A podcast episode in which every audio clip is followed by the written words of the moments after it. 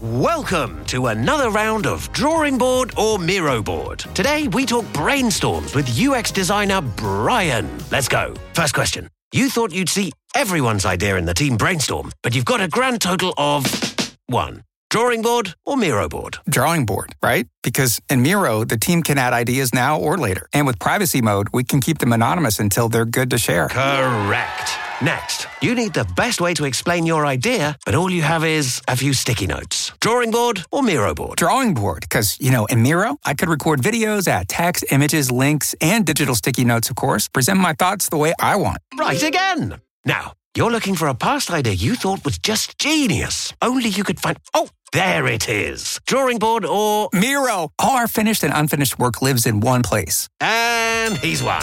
Join over 60 million people getting ideas noticed in Miro brainstorms. Get your first three boards for free at Miro.com. That's M I R O.com. For the ones who work hard to ensure their crew can always go the extra mile, and the ones who get in early so everyone can go home on time, there's Grainger, offering professional grade supplies backed by product experts so you can quickly and easily find what you need. Plus, you can count on access to a committed team ready to go the extra mile for you. Call, clickgrainger.com, or just stop by. Grainger, for the ones who get it done.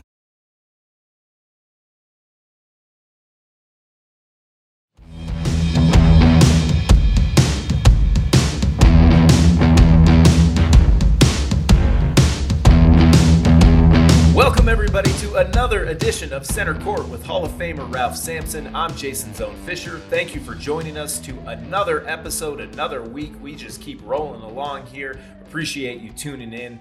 Ralph, how you doing? Uh, it's been a great basketball season, and now the NBA Finals are here. Hey, I mean, I'm excited. The, the finals are here. I mean, the whole playoffs have been amazing to watch. The games have gotten better and better. And we started this thing you know, trying to figure out what the bubble would be and how exciting would it be with no fans. But the players have gotten into the game. You see them on the sidelines. You see them hyped up. You see them into the games. The NBA, NBA has done an amazing job of the production of the bubble. And, you know, it's probably going to happen again, you know, in the next year's season. So you never know. But I'm excited about the finals. Uh, you know, it's just amazing to see. But, you know, will it be a asterisk beside a name that you won in a bubble? It, and and will people respect that?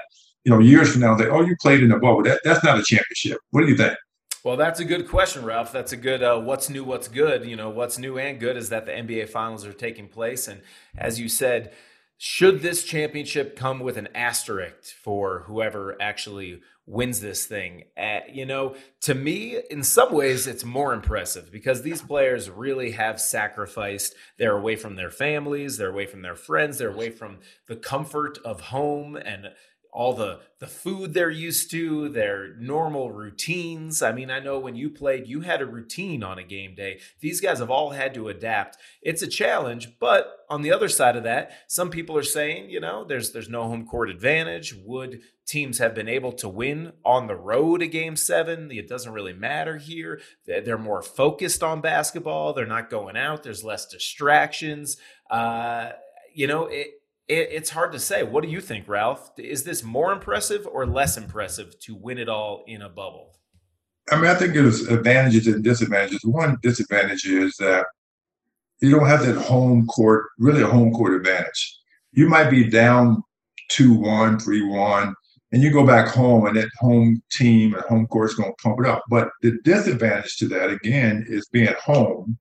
You got tickets to deal with, you got family to deal with, you may have mm. kids to deal with you got your routine, but now it's the playoffs, so it's it's it's totally different. In a bubble, you just have you, and your food is being served. You have pregame meals, probably. You know, I think it's catered. So, you know, was, it's funny. I was watching some of the games, and you say, well, the Lakers or this team or that team, uh, they have home court. They, they, this is their home court game. I'm like, come on, you can't even say that as a commentator on TNT. Right. Like, there's no home court team. The only difference between home court there is do I wear a, a white jersey and all the logos on the court that I can't even see as a player because right. they change everything. I can't see those. That's just imposed for television. Yes. So that's the only really home court to me that, that exists. But again, it's exciting to see. But I think there will always be an asterisk beside whoever wins the championship, beside their name forever, obviously. But uh, you know, and and then there'll be debates over the years to say, well, was it more meaningful to win in a bubble or less meaningful? I think with you that it's it's very special uh, to win in a bubble because of all the things you got to deal with outside of the game of basketball that you are not normally dealing with. Yeah. It's kind of crazy. I compared almost to a Bill Russell going to win a championship to have a championship and the era that he played mm-hmm. and being in Boston and couldn't go to restaurants and sit in the front of the restaurant. Got to sit in the back of the restaurant. Got to go to a black or white restaurant. Those circumstance situation was tougher than today, obviously. Sure. But none of those championships are have asterisks beside him as well because he won he won a freaking eleven championships. So yeah. it's almost similar in some respects, but I think it's gonna be a special championship whoever wins. I think so too, and and I think it's actually more impressive to win in the bubble than than in an, another year. So yes, while there might be an asterisk next to it, I think uh, it takes such focus and determination and sacrifice to succeed in this bubble environment that whoever wins in the end it will have an asterisk, but it'll be remembered because it was its own beast. It was something special. It was something different. And hopefully it's something that will never happen again because I definitely miss the roar of the crowd, the energy in an arena, Absolutely. the excitement. I mean, Ralph, you played in an NBA finals uh, in Boston Garden when you think of a, a tough place to play. What is that energy like? And how does that actually affect you as a player on the court going into a hostile environment for an NBA finals game? Well, I mean, you know, let's, let's just be real. The, the, the Garden, Madison Square Garden, the Boston Garden. I mean, that place right there was special. It's nothing like it, I think, these days. The arenas are way bigger, uh, much nicer. Uh, you know, all the posh stuff you have. But the Boston Garden was a freaking dump. You know, let's just be real. The dump. But the fans were on top of you. And so as a player, you wanted to play in the garden you wanted that. You wanted to feel that as the opposing team to go in there. I'm going to kick these guys' tail because of their fans. Now their fans was hostile. They loved their team, and they would boo you out of there if you didn't play well. So the Garden, a special place like that. Madison Square Garden was one of them. Boston Garden was one of them. No, even in even in Cleveland and Richfield was one of them because it was in the middle of nowhere. Yeah. Uh, but the fans were crazy. Utah fans were crazy as well from that perspective. So every place had a different feel. But the Boston Garden was one of the best places to play for me because you know it's history. It's yeah. you know it's got historical meaning. Uh, the atmosphere is true basketball fans that know the game, and if you didn't play well, they boo you, which motivated me to play better. Interesting. So, for a lot of people, that could be intimidating, but it sounds like for you, going into that hostile environment, it actually amped you up, wanting to absolutely or wanting to shut them up. Yeah, certain place. I mean, you know, look, you, you know basketball. Look over the years, every guy that want to go to Madison Square Garden, mm-hmm. Michael to LeBron to Kobe, they knew they had to show up. Yep. And they have, you know, 50 point games in the garden, which was what you had to do to go there because it's the media capital of the world. You had to perform at your best in, in Madison Square Garden. So they hyped up, they, they got ready to play there uh, every time you play there, even if the team was bad. I mean, you, you still want to go in there and kick their tail, but you had to play really well. I mean, I was there one time when Steph Curry came to Madison Square Garden, and outside down in, in, in, Madison Avenue, there were billboards in New York of Steph Curry. Not not the Knicks players, but Steph Curry. So he had to play well there because he was in the media. Yep, the big stage and the lights are the brightest. Well, we could talk about Absolutely. this forever, but we've got a great guest, a Hall of Fame guest here today. So I don't want to waste any more time. I want to get right to it. I'm talking about Tina Thompson. She's the current head coach of the University of Virginia women's basketball team, but she's a member of the Naismith Basketball Hall of Fame for her 17 year pro career in the WNBA. We'll get into all of that. She was a four time champion, a nine time All Star. Actually, when she retired, Ralph, she was the all all-time leading scorer in the history of the WNBA, passing Lisa Leslie. Uh, that was recently passed by Diana Taurasi, who is still playing. But still I mean, talk nice. about an all-time great in the game of women's basketball. Uh, Tina Thompson. I, I can't wait to chat with her. It should be fun. UVA women's coach, the number one pick in the first ever WNBA draft. So let's get to it. It's going to be an exciting interview with her. All right, here she is, Tina Thompson.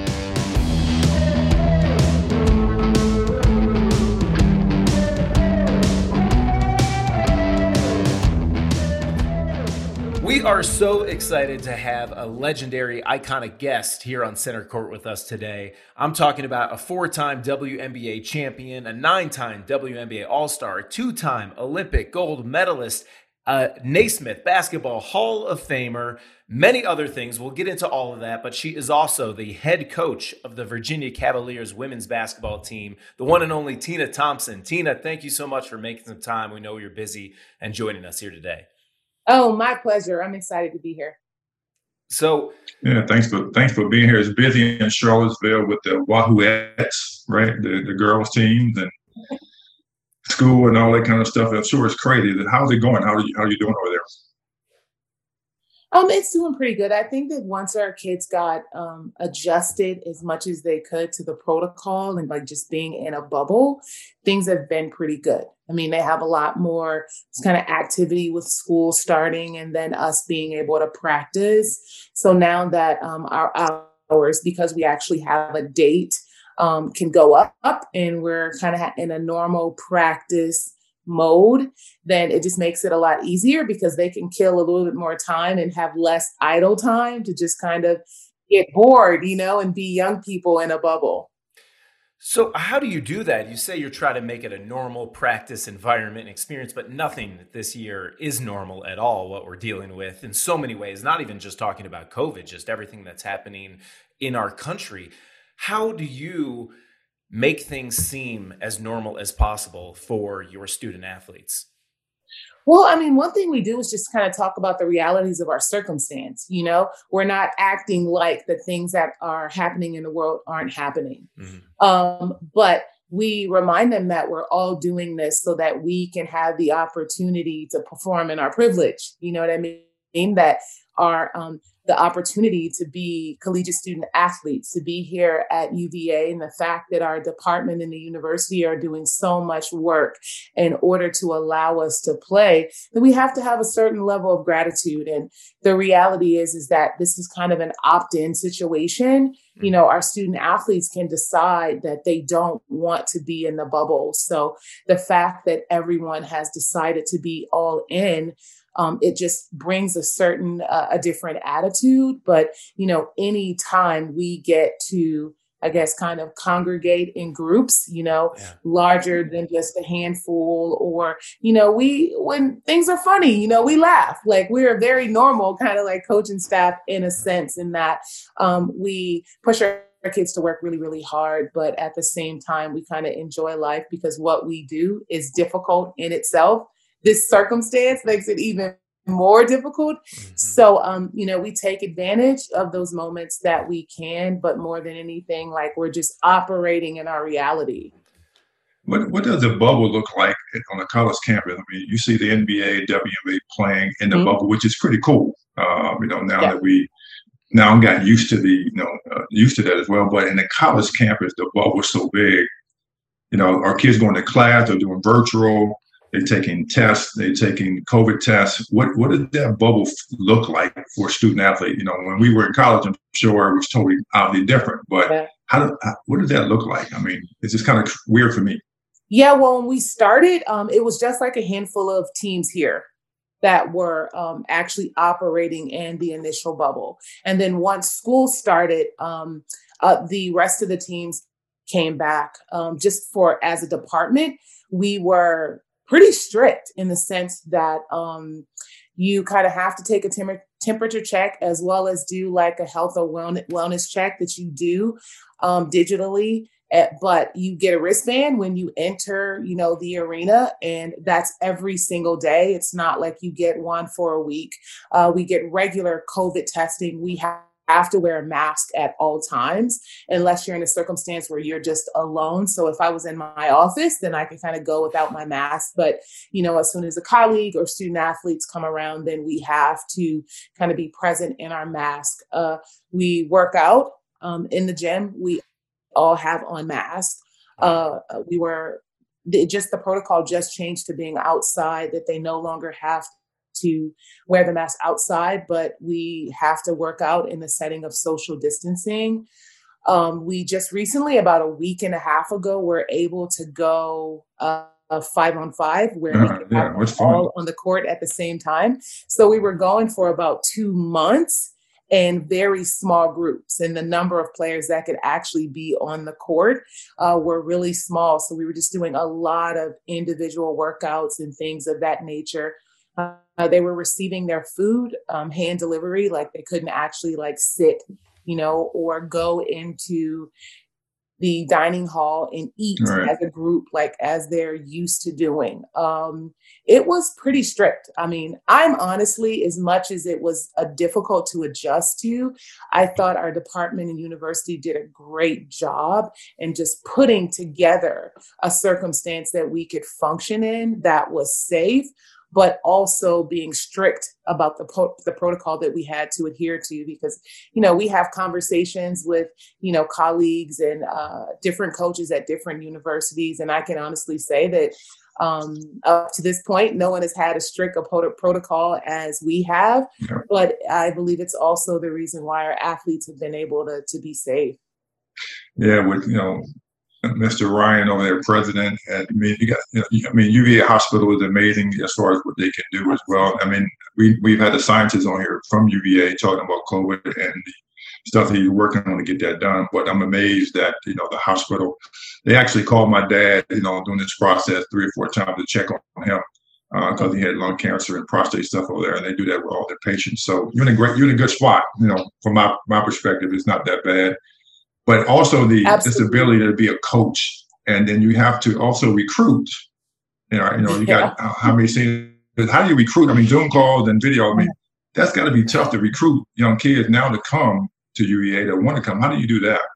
It has been unbelievable. When I so our jobs are serious business just as far as just kind of the timing and yes. you know there's really not like a time in which you have off so mm-hmm. when you think about then having to recruit communicate with your teammates as well as your staff and administration like all virtually your days become i mean I can't even describe just kind of like how difficult at times it was because you know, our student athletes were not here. There was like a period of like five months where they were actually supposed to be on campus with us and they weren't.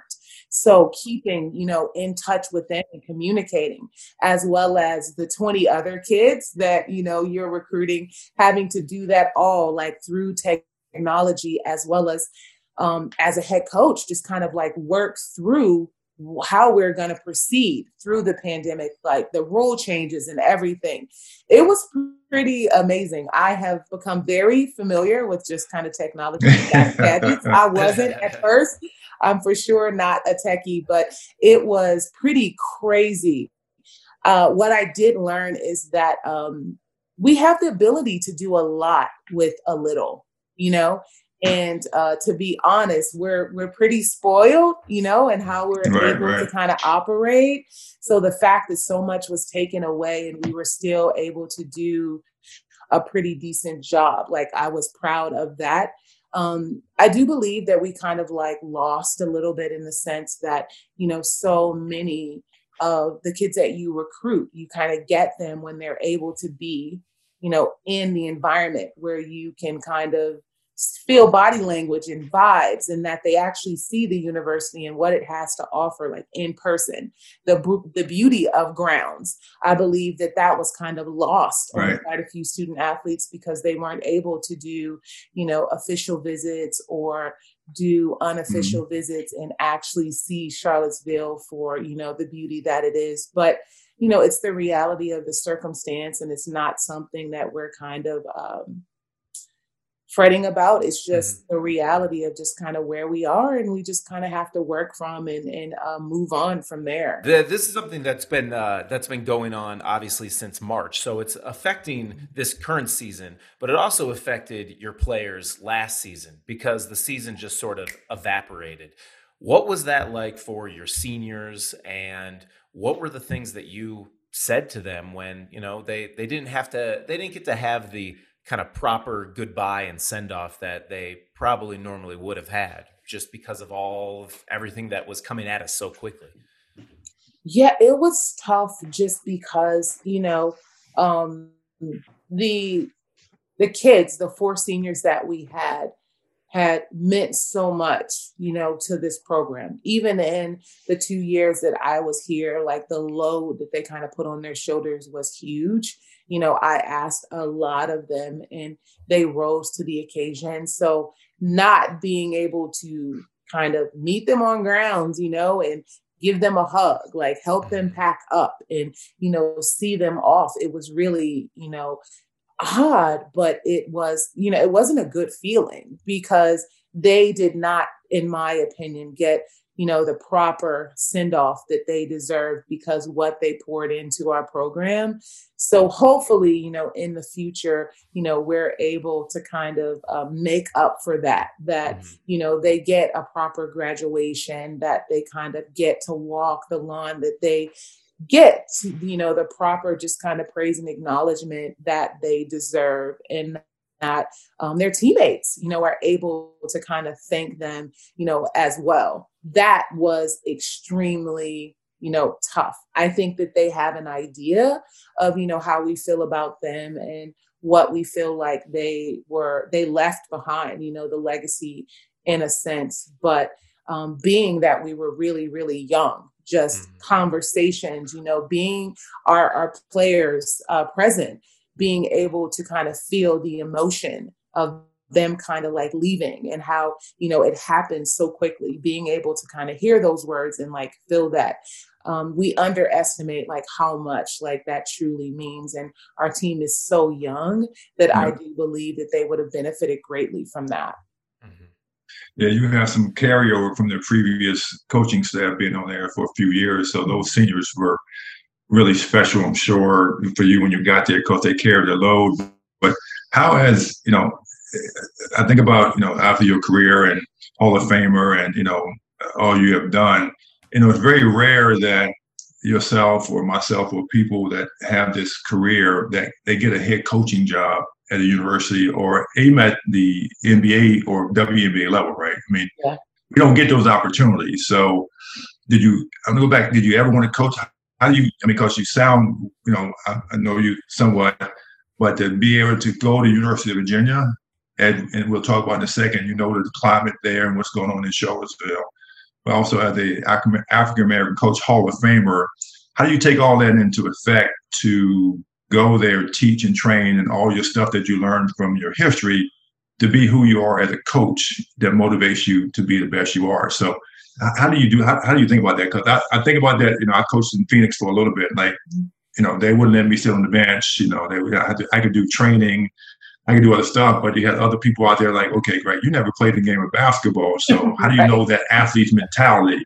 to get there. So I have an issue with that you know, going across the board. We'll talk about that later. But how do you how do you do that? Because it's very rare. Like Dawn Staley, you, yeah, with a few others that come along that that uh, been able to, to climb that ladder, and there's some that have not. How, how how have you done that and adjusted to that? Well, I think that one of the reasons, or I know, was that the time like the time i actually spent professionally like i played 17 seasons in the WNBA so uh, when i entered in our inaugural season until in 1997 and, and then retiring in uh, 2013 i was able to experience different kind of generations like of the game. By the time i was retiring the WNBA was very young when I entered the WNBA, it was very mature. Like I was the only rookie or like college player on our team that actually played significant minutes and contributed to our team. Um, I tell the story a lot of Cynthia Cooper being my teammate who's also a Hall of Famer. And yes. he had played professional basketball as long as I had played basketball in my entire life. so when you think about the gap, yeah, exactly, like, oh, exactly. wow, like we were mature. Um, but the what I learned kind of in that process is that um, you know, like my leadership and how I was kind of contributing to our team and not just the points and things like that. But um, having to bring along, you know, younger teams as I continue to get older and um, continue to play in the WNBA, I developed a level of patience that yeah, I didn't that, know that helps, I was helps. developing, you know, at the time because it was necessary. Like I had a very, very veteran team that, you know, things would happen in the game. We talk about it like just like that, fix it, and then, you know, like move on. And we didn't need our coach to do that or direct us because I had like three or four coaches on the floor with me, you know. Um, but as I grew, you know, I had a really young team. The mentality was different. I had veteran coaches that coached, you know, and had certain expectations, but had this really, really young team. So I was kind of coaching on the floor then. I didn't know it at the time, right. but it was just kind of the reality of what was happening. I didn't know that I wanted to be a coach. And to be honest, if you ask my friends, they are were in complete shock. as much as my coaches would say, you know, do you have coaches coaching is in your future, I would go, no way. So all of my coaches, you know, Coach Chancellor, Brian yeah. Agler, Michael Cooper, I, I definitely see coaches coaching in your future, the late Anne Donovan, you know, at some point, all of them had said something to that effect. And I was just like, no way. Because I'm looking right. at them, the stress level, you know, like from morning to night, like how they were feeling and, you know, aging. You know, I, I, yeah, I am a little quickly, vain right? in that sense. I'm, like, I'm not going to let basketball drive me crazy or, you know, age me in a way that I'm uncomfortable with. I know funny, but totally a girl thing. And so that was kind of my thought process.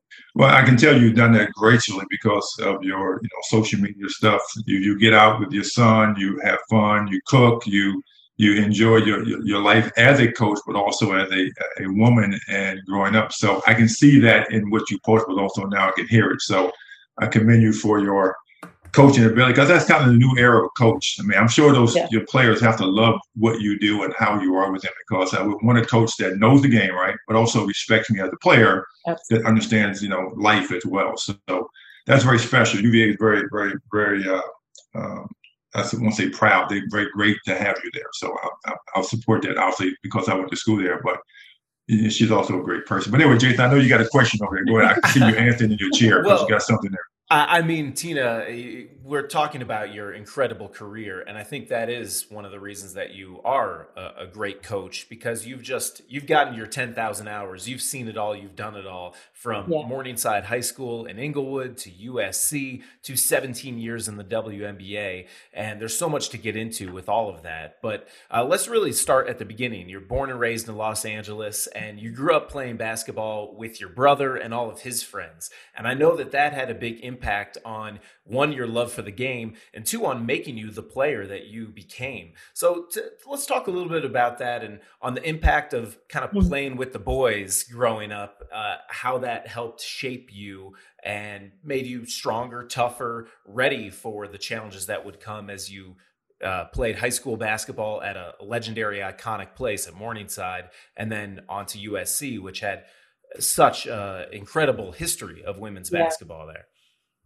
Well, playing with my brother and you know his friends, I just think that it helped me develop a level of toughness. Mm-hmm. Um, my brother was really, really hard on me. I'll say today that he's my biggest fan, but also my uh, biggest critic as well. um, in that, um, you know, he really just kind of like pushed me in a way. And again, you know, you have these moments and you don't know kind of what's happening when it's actually happening and how I'm growing. But he had an extreme, you know, impact. If not for him, I definitely probably would not have been able to um, grow the way that I did, just in my mentality, you know, in everything. Um, so the toughness was probably the biggest thing. It was not easy at all. Like they were really good you know one of the the others and i consider him one of my brothers is david Fizdale. he and my brother oh, yeah. were like best yeah. childhood friends you know so you know david has had a great coaching career um and was a really good player you know like as well so i was you know surrounded by you know not just good people but also uh, good players that kind of pushed me so i for sure credit like my early experience in kind of developing who I was, my versatility, you know, with playing with boys. I played a lot outside, even though I was as in like on the wing because uh, I was tall, but I wasn't really strong in comparison to the boys. So that's how I kind of developed my shot. Mm-hmm. So um, I do. I, I can honestly say that those early experiences were, you know, a big part of my growth for sure. So did you ever? I mean, you know, I had cousins that treated me the same way, but you and your brother one on one, who wins? Uh, for the longest time, he would beat me. I mean, just like kick my butt. There were times where I couldn't even, you know, he had me dribbling east west, like I couldn't yeah. even get the right. basket. So, you know, I would have to wear him down. But it's also when I started shoot shooting a lot deeper. With the guys. So I'm like, I have to get this shot off before they get close to me. Right, right. Um, but for the longest time, he would beat me. I think that when I was probably in high school is when it start getting a lot more competitive and I would win games. By the time I got to college, then I would totally beat it. That's what you're. Yeah well, and you had an incredible college career at USC. Three fun, uh, three uh, NCAA tournament appearances. Um, you got to play one season with Lisa Leslie. You were coached by Cheryl Miller. I mean, talk about some other basketball greats that are there. So much for you to learn from. But then the timing of it really worked out so well for you in your career and you had so many advantages because of just the pure luck and timing of it all that a lot of other great women's basketball players we've talked to Teresa Edwards and Nancy Lieberman they had amazing careers overseas but for you you were the very first pick in the WNBA, the first player ever drafted into the WNBA. And when the WNBA started, there was no guarantee that it was going to work.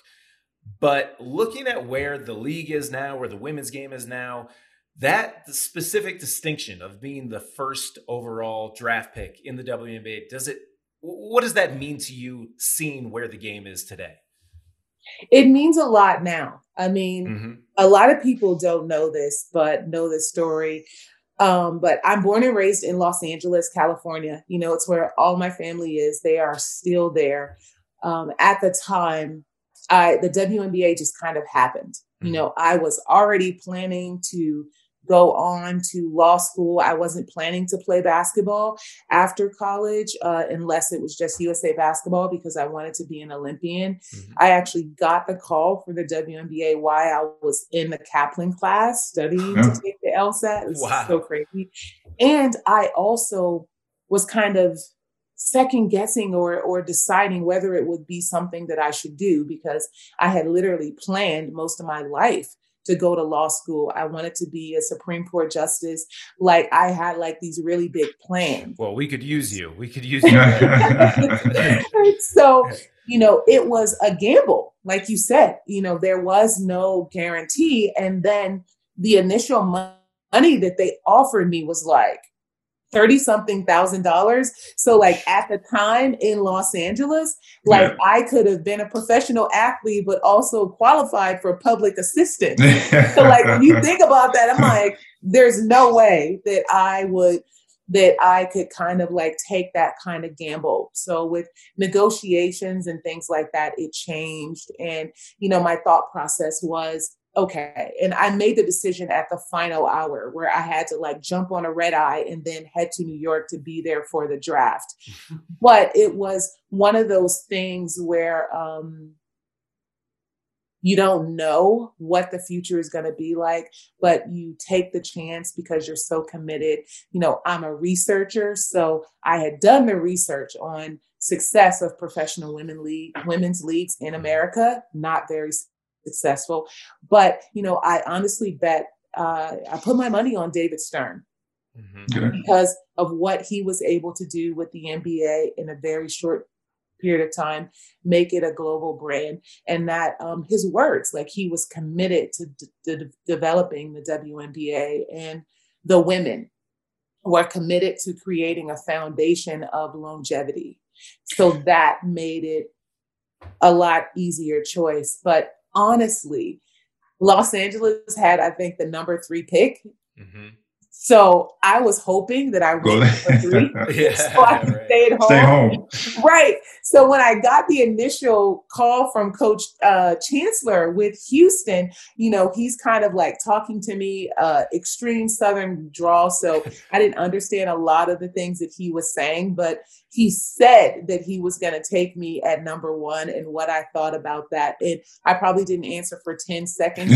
Tears started coming out of my eyes because I was like, I have to leave Los Angeles. And I was terrified in that moment because like I'm such an LA girl and you know I just could never see myself living anywhere else again that was 18 years old oh, and I was wow. very naive and had no idea of what I was kind of stepping into. But yeah, I cried. And, you know, today I'm like, oh my gosh, what a loser. but, um, but in hindsight, it's the most amazing thing that happened to me. Absolutely. So we had Teresa Edward on as well, and she says so. Let me see, it's the same similarity as you. That 12th hour, the deciding factor to jump on the plane and go to New York for the draft when you were already almost getting ready to take the LSAT to go to law school. Mm-hmm. Was it David Stern or what was the key to make that decision? Mm-hmm. Um, actually, it was um, well, Renee Brown was the second in the command for the second in command for the WNBA. And uh, one of my really good friends at the time was probably one of my best friends in college was Keyshawn Johnson. Mm-hmm. So he had just gotten drafted and I was talking to him about it a lot simply because he had just experienced it and he was one of the closest to me, like professionally. And, you know, he was just like, What, you know, do you have to lose? You know, talking to him and my brother's just like, It's an opportunity of a lifetime. And why not be a part of, you know, pioneering something that can be like so special? So, like, those conversations, um, kind of tipped the hat for me just a little bit, even though I was unsure. The thought was that I could go back to law school if all things, yeah. you know, failed. And my thought process was that I could play three to five years in the WNBA. I could make enough money to pay for law school. I wouldn't have student loans. You know, that three to five turned into 17. yes. But um, I would probably say that it was just the conversations with like my village and those close to me, a little bit of divine intervention. You know, right, right. I prayed about it a lot. And, um, you know, I woke up, you know, like two days before and just thought that, you know, this is something that I feel like I should do because there's a possibility that I could have regrets. But it was not an easy decision. I can only imagine. Yeah, that's got to be tough. An LA girl comes to Virginia by way of Houston, so I get. so, oh, that's another conversation. I know. I, I, I, like, yep. you live in Virginia? Are you kidding me? Like, you live on the East Coast. So, even I have days, and I love Charlottesville. I didn't think that I didn't know that I would like it so much. It has changed a lot since the the last time I was here. Um, we actually played in an Elite Eight um, here. Oh, okay. At, yes. Um, so uh, the Charlottesville that I experienced then was definitely not it's the totally Charlottesville yeah, of totally today. Different. Like yeah. it's grown, you know, so much. But you know, the picture that I had in my mind was, you know, old U-Haul and just like all its glory and driving from the airport, you know, into Charlottesville and nothing being there. Like all the things Nothing. that we see now on 29, those things weren't there, you know, when they wasn't there. yeah. Imagine going to school there. You know, right. was nothing there. Past right. past Barracks Road was nothing there. Yeah. And then all of a sudden there was a university, you know, and beautiful right. as it was, it was just like, wow. In the snow.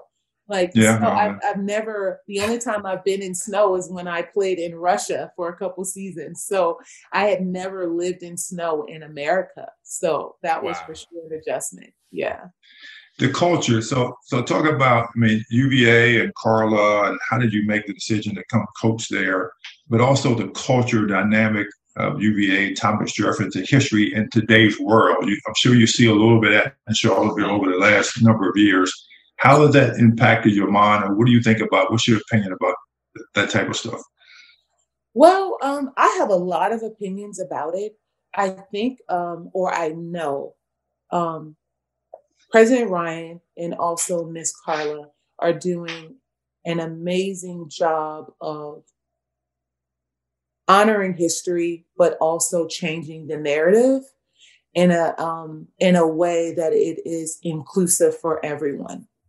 Um, I I know that it is difficult to lead the conversations about race, especially at the collegiate level, because there are so many um, people or groups that uh, have opinions, but also contribute to the functionality of the university.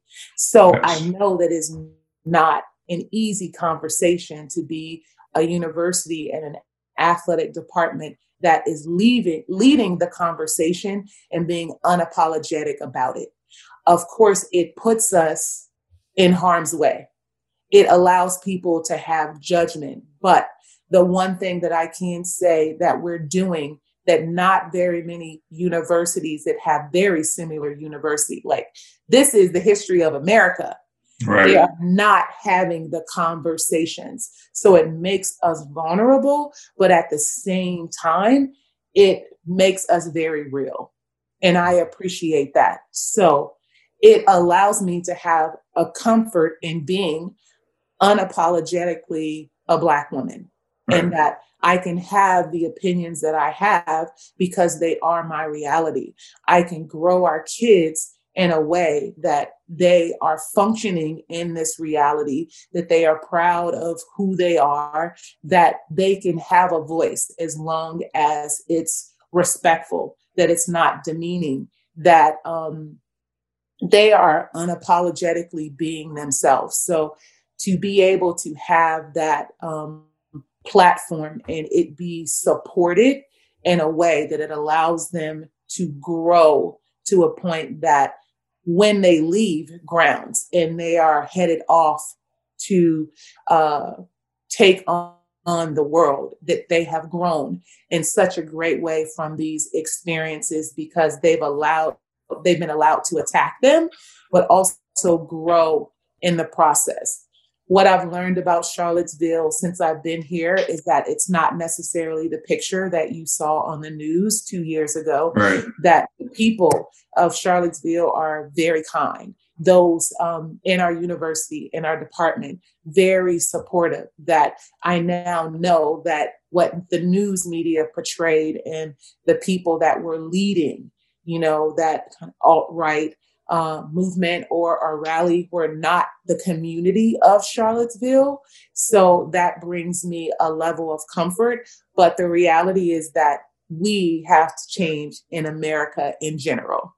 And Absolutely. we have to um, do things a lot differently. Like our old normal, like we cannot go back to that, that we have to move forward in a way that we are inclusive for everyone, that we're respecting everyone. And there is a strong need to change the way that we view people of color and how we treat them and um, that it's an equal playing field. I know that that is not going to be easy, but I appreciate the fact that I'm at a place that I can openly have this conversation with you all and state and have honest opinions and not worry about um, what that's going to look like about my future here and how it's going to impact me. Absolutely. I, I appreciate that. I mean, with Carla saying the same thing, and we've had these conversations when she first got to UVA and the whole thing around University of Virginia at, as an AD, the amount of pressure that she got dumped on her from Coach Littlepage, that was the previous AD, but now we have a female AD. It's a different, different ball game. Absolutely. And an African American female that's done an amazing job. Amazing. You know, there bringing you there, and then you know with Tony winning a national title and mm-hmm. football and you know the sport thing. So I appreciate what she does as well. But it's interesting to hear you say that because I resonate with a lot of that. Being an athlete at UVA back in the 79, 83, you know, we never really worry about racism in the sports world. You you, yeah. you never see it because you're in that bubble. So did you experience that in Charlottesville at all, or do you experience it over your career in your 17 years in the WNBA? Or you, I mean, LA, California is a little different, right? So yeah. you don't see it as much out there as you do on the East Coast. But while you were there, have you experienced any racism in Charlottesville or in your career? Um, direct racism, no uh, in, in the sense that I, I felt like I was kind of being ostracized or something like that because of my color and my presentation.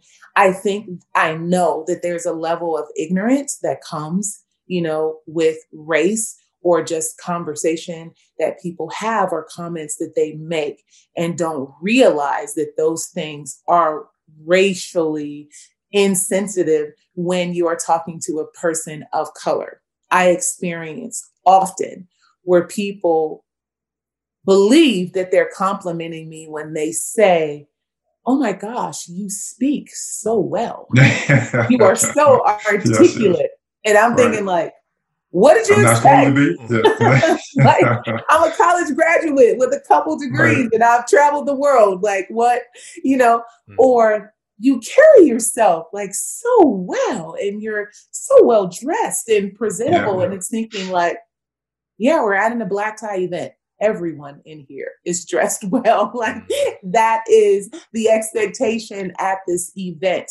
So subtle things like that, um, not necessarily subtle, but the idea that there is an ignorance to kind of what that says and the openness and obviousness of that is like wow is that a compliment or what exactly do you mean by that? Or please explain or share. Because I believe that a lot of people do not realize what it is that they're uh, that they're implying or saying instead of just saying that's a really nice dress.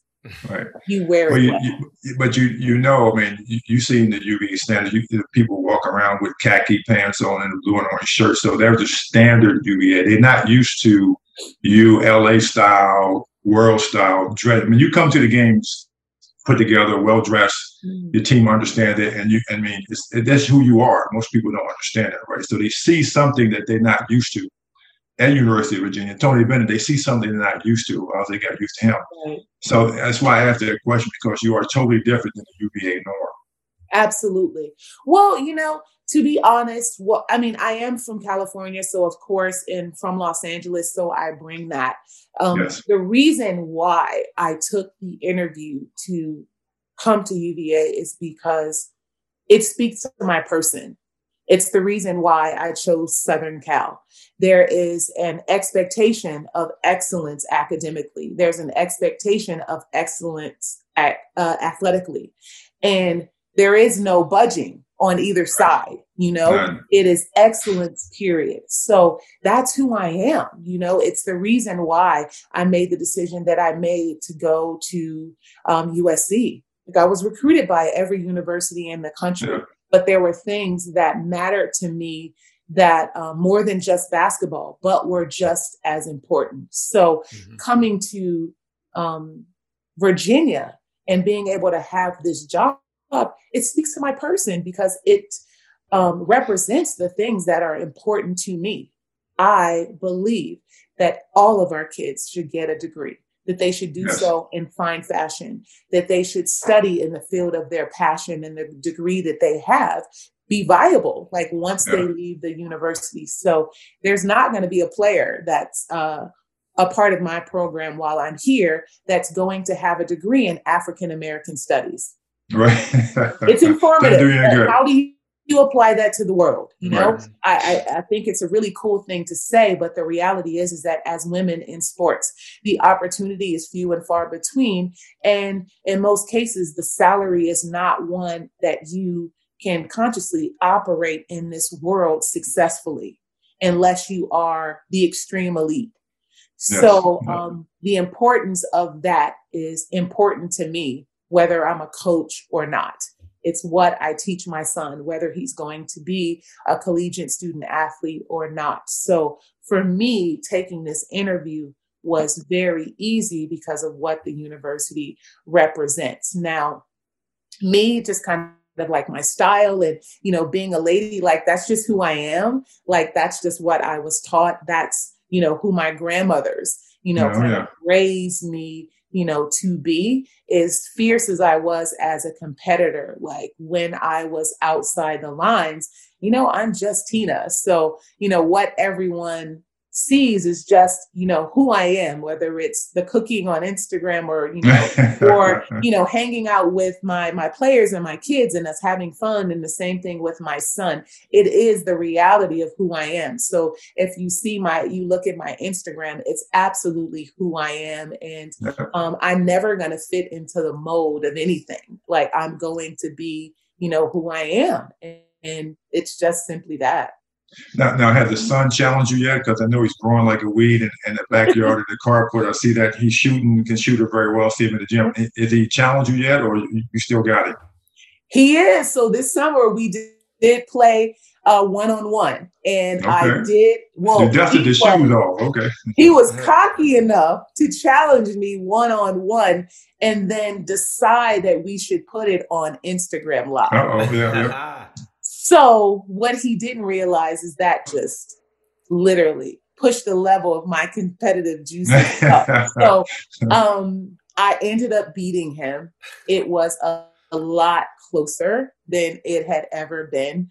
So okay. I I do believe that if we ever decide to play again, there's a possibility that he could win because now you, you got you have too many tricks. You won't let him win. You're tripping with something. You won't let I him mean, win. It yet. will be a tough feat, but he's a big guy now. Like so, yeah. you know, we had a physical or wellness checkup like last week, and um, he's 15 years old, and he's like six five and a half with his shoes off.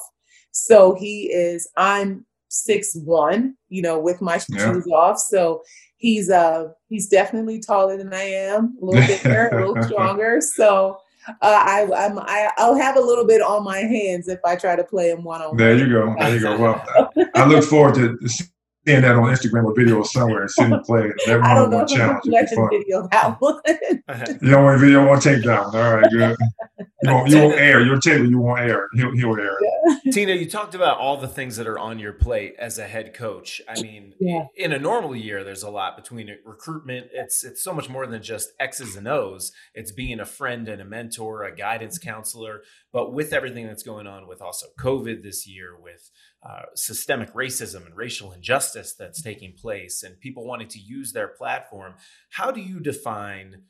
what makes a great coach at the collegiate level because it is so many of these factors. It's not just X's and O's. I, I think that you have to kind of be open to everything and that you have to be committed to doing the work. Um, if you are committed to doing it the right way, it's really hard. Yeah. Like there is no, it's really hard. And I say the same thing about our student athletes. If you do it the right way, it's going to be tough, but it's what we signed up for, you know? So I try to be um, as open as I possibly can, but remain or continue to have a high standard. So what I do is that I meet them where they are individually and kind of collectively as a group. Um, but I also have a very high standard of expectation in what I'm expecting of them because the reality is is that we've done as a staff what they've done before. You know i mean what they're attempt, uh, attempting to do we've done it before and at a very high level. So we have the blueprint so we try to um, have them follow it as much as we possibly can but in a way that their own experiences shape that. Mm-hmm. So the conversations, sometimes I'm just kind of like, wow, because yeah, they're just strange. so different. They're so mm-hmm. informed, you know, they're so smart. Uh, they're so self aware or just aware of the things that are going on around them. So I don't necessarily treat them like they are children you know, I treat them like they are young adults, but I also remind them that they're in a position right now that they're they're learning how to lead. So they have to follow in order to be the best leader that they can possibly be. Mm-hmm. So the level of respect, um, high level of integrity about how you go about the things that you go about. Reality, you are in a structure. You know, as yeah, much yeah, as you yeah. are an individual, you signed up to be a part of a group, a crew, an organization, a university, whatever it is that you want to call it, like you signed up for that. So you have to be yourself in the confines of that in a way that is very respectful like of that structure so it is a constant you know process like of growth um as much as i do know i try as much as i possibly can to not present that i know everything so the things that i do talk about to them i i speak from a place of knowing and if I don't know, then I'll mm. get the answer and we'll figure it out together, you know? So, kind of being open, you know, being like touchable as much as I possibly can while maintaining, you know, that level of respect is just the goal every single day. And I care about them, you know, mm. like I absolutely love my kids and I tell them that. And I know that it's not ideal, but I don't think that I personally can go through this process, the amount of time, the energy and emotion that you're pouring into them to not care for them in extreme way, to not lead them from a place of love. There are often times where my mom voice comes out. I try to do the best job that I can daily. I don't get it right all the time. And when I don't, I don't act like I did. Right. You know, I'm honest about the, hey, you know, I might have screwed this one up, but mm. You know, this will never happen again. And we will continue to grow and we're gonna make mistakes, but we have to be able to, you know, adjust and, you know, move past them. So being honest and um being exactly who I am definitely helps um, it is unconventional, but it's the only way that I know. So I'm not going to try to, to to do or be something that I that I'm not. It's very easy for me to be myself. I don't have to think about that. Absolutely. You sound you sound like so when we look at the stat sheet after the game when you play, right? People ask me how many points did you score again? I have no idea. no, Daggone sure can tell you how many turnovers I had because I looked at that and you know I, you know from an athlete when you have a bad day or a bad game, right? You you understand that, you know that clearly, and I knew that when I played. So it sounds like the same thing in some respects that you know when you're not in your A game. Yeah. But I was taught as a my mother like your heart, your eighty percent got to be better than most people's hundred percent. So you yeah. probably drive yourself, you know, very very hard after a game, before the game, and you look at your turnovers because the next day you want to be better as well. So I can relate to what you're saying. I'm gonna feel that your 80% has to be better than other people's 100 because that is my mindset. But that is a great way to pull it. I'm still in that one, Ralph. You, you got it. You have it. that was a good one, Mom. Your mom. That was yeah, she yeah, she got a couple more. It's all in the the Virginia handbook. It's all in the same. yeah. You know. Yeah. yeah. No, but that it's it's true like you, you can't get comfortable you know i have a lot of nights where i don't like sleep a lot because it's just how my brain works you know just looking for resolve and resolution and solutions but um, i believe that it, it's worth it you know those girls are the reason why i'm doing the job you know? Seeing the things that we pour into them um, and their growth in those their goals and the uh, path that they have for themselves like those things coming into fruition is the reward of what we do. You know we had a yes. kid go into a, the, the lottery you know be drafted in the lottery of this year's draft. Two years ago when we got here no one knew her name. No, you know no. what i mean but she decided that this is what she wanted for herself.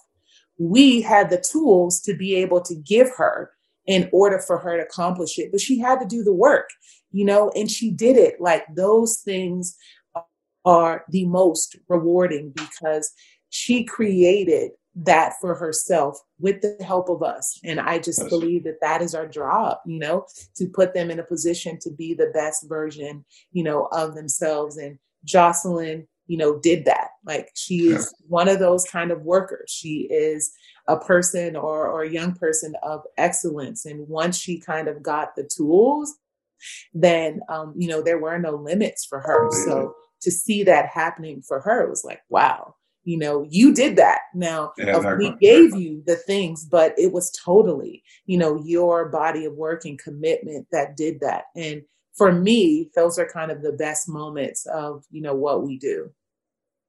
Yeah, it's special to see your your your sweat, your work put into somebody else. They take it and then they go to the next level. Nothing's better than to seeing your your your kids achieve something that you taught. Yeah. So that, that that'll last forever. That'll last you know a lifetime after lifetime. So that's very special. Well, it's amazing to see you now pay it forward. You've achieved so much success in your career uh, at every level, from high school to college to the pros to the Olympic game, and now paying that forward to all of the student athletes that you're coaching at the University of Virginia. And we have no doubt that you will continue to find success both on the basketball court and away from it. Uh, a question that we like to tie things up and always ask our guests towards the end is Is there someone who is instrumental to your success, Tina Thompson, that you want to pay homage to to help pave the way to get to where you are today? and they call it they call it Coach T. So if we Coach T, yeah, we do that. yeah, yeah, um, gosh, there are so many. It would be very difficult for me to choose one um, because you know I just have these different people. My brother, um, it's just documented as being you know that one that was just kind of the constant. Mm. Um, I could say Coach Miller, like my time with her was incredible. You know, she was new and just kind of being a coach, but um, she has that thing that you know greatness is made of and there were just things that she would say to me that you know would literally flick the switch for me. And she taught me how to be a better player you know and just because great is what she was. Um and moving into my professional career, they were uh, two guys. Uh, Ralph is familiar with one of them, Brent Johnson. He's grew up just down, yeah, down the road, and Melvin Hunt. They were mm-hmm. really kind of critical um, in my time in Houston. They were uh, working with our organization, but on the men's side with the Rockets. I spent a lot of time with them and just kind of working on my game as a professional. But um, I could literally go, go on, and on, and on. But yeah. um, I, I would say that those guys just kind of stuck out the most simply because I was in this transition. So leaving my brother, like, you know, you just go to next levels. Mm-hmm. And, you know, they were people that when I got to the next level that had an immediate impact. Cynthia Cooper was my teammate. Um, mm-hmm. Her level of work and commitment to the game was incomparable.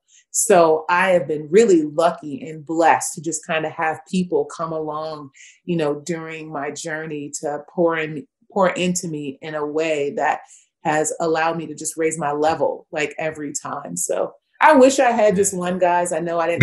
That's okay. Got multiple, there are so multiple. many. There's but, probably like ten other people I can name. Well, your, your, your number one draft pick was your brother, so we, we get that. Absolutely. special. Yeah. But you learned from so many of the best, and that's what made you the best. And now you are paying it forward and doing the same thing to this next generation. Absolutely. Beautiful thing to, to I'm watch. trying to, guys. I'm trying. you were doing. You were doing. Well, there's a lot to juggle, and you've got your hands full, and we really appreciate you taking some time to spend with us out of your very busy day. Uh, like we said, you know, you're now the women's basketball coach, but what you're doing extends beyond just basketball. So much that is is on your plate, shaping this next generation of future leaders. They have to follow first to lead. I'm stealing your words, and uh, they're they're following a good one in you, Coach T. I appreciate that, Jason. That's what I'm attempting. I really appreciate it. This was great. I'm so glad that we kind of found the time to be thank able you, to you. get together. I really enjoyed this interview. So I appreciate you guys. Likewise, I, am just hoping to get like an honorary something from the University of Virginia after all this time I'm spending. You know, he, he's a Cleveland Cavalier fan. He lives on the West Coast. It's a Cavalier. You know, That's close. Just, Cavalier. You know, you're, you're a Cav, right? The Cleveland Cav. It's different, yeah. different. You know, the orange and blue is special. So for sure, yeah. for sure. Well, thanks again, Tina. Uh, we really appreciate. It. I'll it. be in touch. Thanks if anything. Let me know. But I'll text you later. Okay, Ralph. Thank you, Jason. Thank I you, appreciate dear. you guys, and nice thanks to everybody you. else. I appreciate it. Ralph, the University of Virginia is very, very lucky to have someone like Tina Thompson as the head coach of their women's program. Well, you know, I mean, that's you can see why they hired her. You know, mm-hmm. Carla Williams interviewed her, new AD. I mean, the coaches ups and leaves basically due to some personal issue, and she's looking for a coach. And obviously, Tina got interviewed but you can see why she fits the UVA model and mode of excellence on the court and off the court in the classroom. I mean, amazing. She wanted to be a Supreme Court judge. So, I mean, mm-hmm. USC getting ready to take the LSAT and then the WNBA call, and she still weighs, should I do this or not? Right. I mean, her passion for basketball and her history, and she wants to play, but she's weighing should I even go to New York and be the number one pick in the first WNBA draft? I mean, that, that's that's huge right there. It tells, it tells you who she is a lot. And it also tells you how far the game has come today. I mean, if you're going to be the number one pick in the WNBA draft, you're probably it's probably no brainer. You're not considering something else. I mean, back then, well today, yes, today, yeah, today yeah, back exactly. then, you, back then new it was league. risky. But that, that just shows where the game has evolved today. And uh, it's really cool to see that uh, Tina was a big part in how far the WNBA has come since she was the Absolutely. first ever all I mean, Jenny, selection.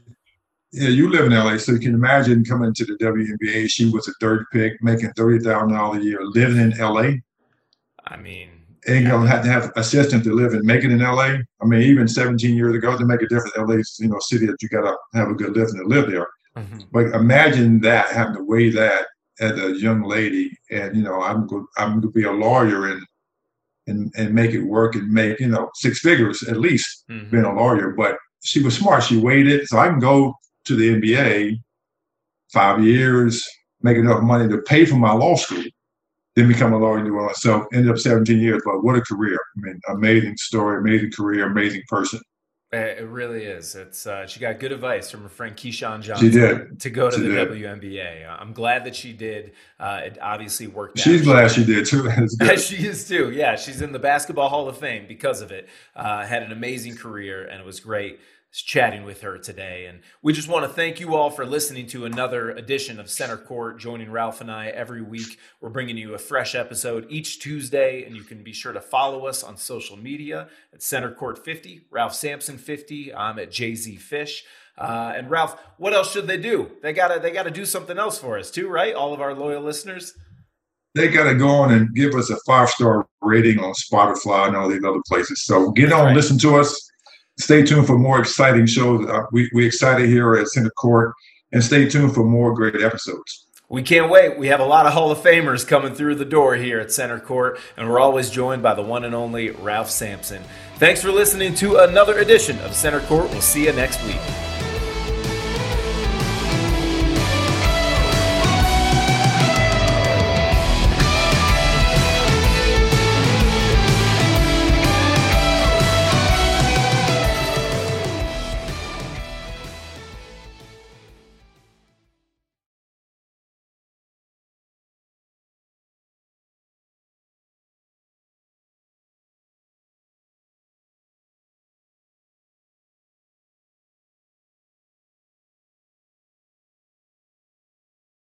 Welcome to another round of Drawing Board or Miro Board. Today we discuss technical diagramming with systems architect Maya. Let's go. First question. You've spent 10 hours slogging over a sequence diagram that should have taken five. Drawing board or Miro board? Drawing board. And if I'm being honest, Miro would probably cut that time down by half. You know, with its AI tools and ready to go templates. Next, your diagrams become so bulky, it's more complex than the solar system. But all it takes is a few clicks and. It's Miro. I've used those technical shape packs way too many times, and stuff is just digestible on its infinite online canvas. Now, the final question. Everyone's brought in, but you have to make all these tasks all the way over in Jira. But wait, it's done. Is it Miro? Easy with its two way Jira sync. Easy to plot dependencies. Everyone always knows what's up. And she's done it. Join over 60 million people creating technical diagrams without workflow glitches. Get your first three boards for free at Miro.com. That's M I R O.com. Without the ones like you, who work tirelessly to keep things running, everything would suddenly stop. Hospitals, factories, schools, and power plants, they all depend on you. No matter the weather, emergency, or time of day, you're the ones who get it done. At Grainger, we're here for you with professional grade industrial supplies. Count on real time product availability and fast delivery. Call clickgrainger.com or just stop by. Grainger for the ones who get it done.